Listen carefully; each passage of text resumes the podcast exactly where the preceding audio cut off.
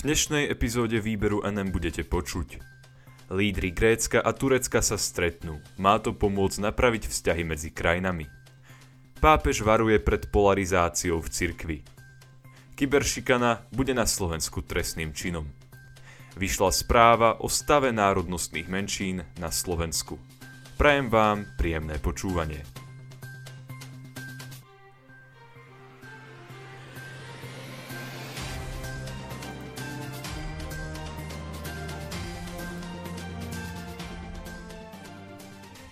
Lídry Grécka a Turecka sa stretnú. Má to pomôcť napraviť vzťahy medzi krajinami. Grécky premiér Kyriakos Mitsotakis a turecký prezident Recep Tayyip Erdogan sa 14. júna stretnú v Bruseli v rámci samitu NATO. V pondelok to oznámili lídry rezortov diplomacie oboch krajín Nikos Dendias a Mevlut Čavušoglu. Informovala o tom tlačová agentúra Slovenskej republiky. Ministri takisto vyhlásili, že toto stretnutie lídrov bude dôležitým krokom v procese normalizácie vzťahov medzi týmito dvoma krajinami. V súčasnosti sa susediace Grécko a Turecko sporia. Erdogan a Mitsotakis sa od momentu, keď sa grécky prezident ujal svojej funkcie, stretli iba raz, pričom toto stretnutie takisto prebehlo v rámci vrcholnej schôdzky NATO. Od tohto stretnutia sa napätie prítomné medzi krajinami výrazne zhoršilo. Čavušoglu teraz pricestoval do Grécka, kde sa venuje rokovaniam. Agentúra DPA informovala o tom, že sa stretnutie gréckého premiéra Mitsotakisa a šéfa tureckej diplomacie Čavušoglua nieslo v priateľskej atmosfére. Spoločne sa prešli ulicami Atén zo sídla vlády na ministerstvo zahraničných vecí, kde rokovanie pokračovalo. Čavušoglu po stretnutí na sociálnej sieti Twitter uverejnil vyhlásenie, v ktorom uviedol – Oživovanie našich kanálov pre dialóg je pozitívnym krokom. Zlepšenie našich vzťahov je dôležité, aby sme dokázali vyriešiť naše rozpory. Tieto stretnutia sú snahou o zlepšenie stavu vzťahov Grécka a Turecka. Keď sa ministri zahraničných vecí Turecka a Grécka stretli v apríli, rokovania skončili tlačovou konferenciou plnou vzájomných obvinení. Spory krajín sa týkajú najmä migračnej politiky a ložísk zemného plynu v Stredozemnom mori. Pápež varuje pred polarizáciou v cirkvi. Svet kresťanstva, náboženský portál spadajúci pod denník Postoj, informoval o vyjadreniach pápeža Františka, ktorými sa hlava katolíckej cirkvi snaží varovať pred polarizáciou v cirkvi. Na Turíce pápež počas omše predniesol homíliu, v ktorej sa venoval práve tejto téme. Počas nej povedal Dnes, ak načúvame duchu, nezameriame sa na konzervatívcov a progresívcov, tradicionalistov a inovátorov, pravičiarov a ľavičiarov. Nie, ak sú toto naše kritériá, znamená to, že v cirkvi sa zabudlo na ducha. Tešiteľ podnecuje k jednote, svornosti, harmónii, rozmanitosti. Ukazuje nám časti rovnakého tela, bratov a sestry medzi nami. Hľadajme celok. A nepriateľ chce, aby sa rozdielnosti premenili na opozície a preto ich vedie k tomu, aby sa stali ideológiami. Treba povedať nie ideológiám a áno celku.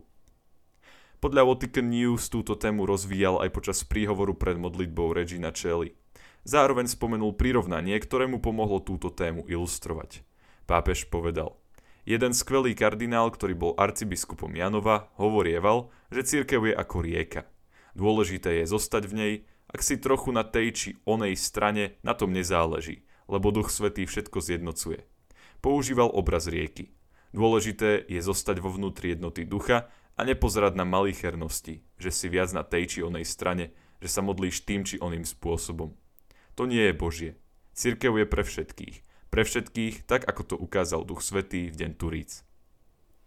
Hlava katolíckej cirkvi sa prostredníctvom videohovoru pripojila aj k ekumenickej vigílii Turíc v Jeruzaleme.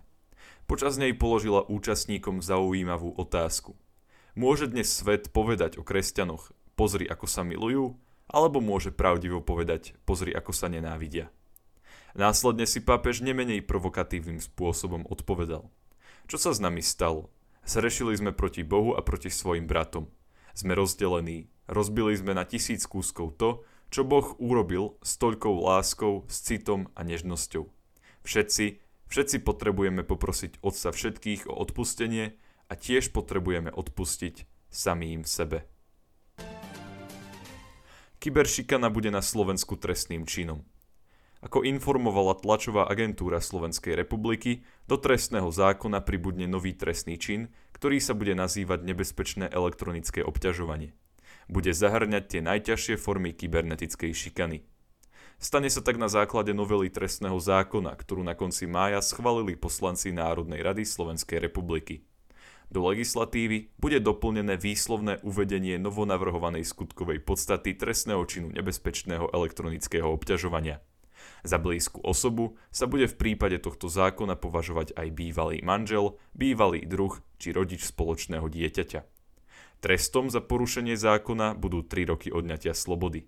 Tento trest môžu dostať ľudia, ktorí budú dlhodobo cez elektronickú komunikačnú službu alebo počítačovú sieť či systém zámerne a dlhodobo ponižovať, zastrašovať alebo kradnúť identitu druhej osoby. Medzi nepovolené činnosti sa zaradí aj dlhodobé elektronické obťažovanie. Potrestaní môžu byť aj ľudia, ktorí neoprávnene zverejnia zvukový alebo obrazový záznam, ktorý môže ohroziť vážnosť druhej osoby či privodiť újmu na právach tejto osoby ak bude trestný čin páchateľom spáchaný z osobitného motívu alebo ho spácha na chránenej osobe, bude mu hroziť 1 až 4 roky vo vezení. Ak páchateľ porušením zákona spôsobí značnú škodu alebo zákon poruší s cieľom nadobudnúť značný prospech, budú mu hroziť 2 až 6 rokov odňatia slobody. Táto novela trestného zákona nadobudne účinnosť 1. júla 2021 vyšla správa o stave národnostných menší na Slovensku.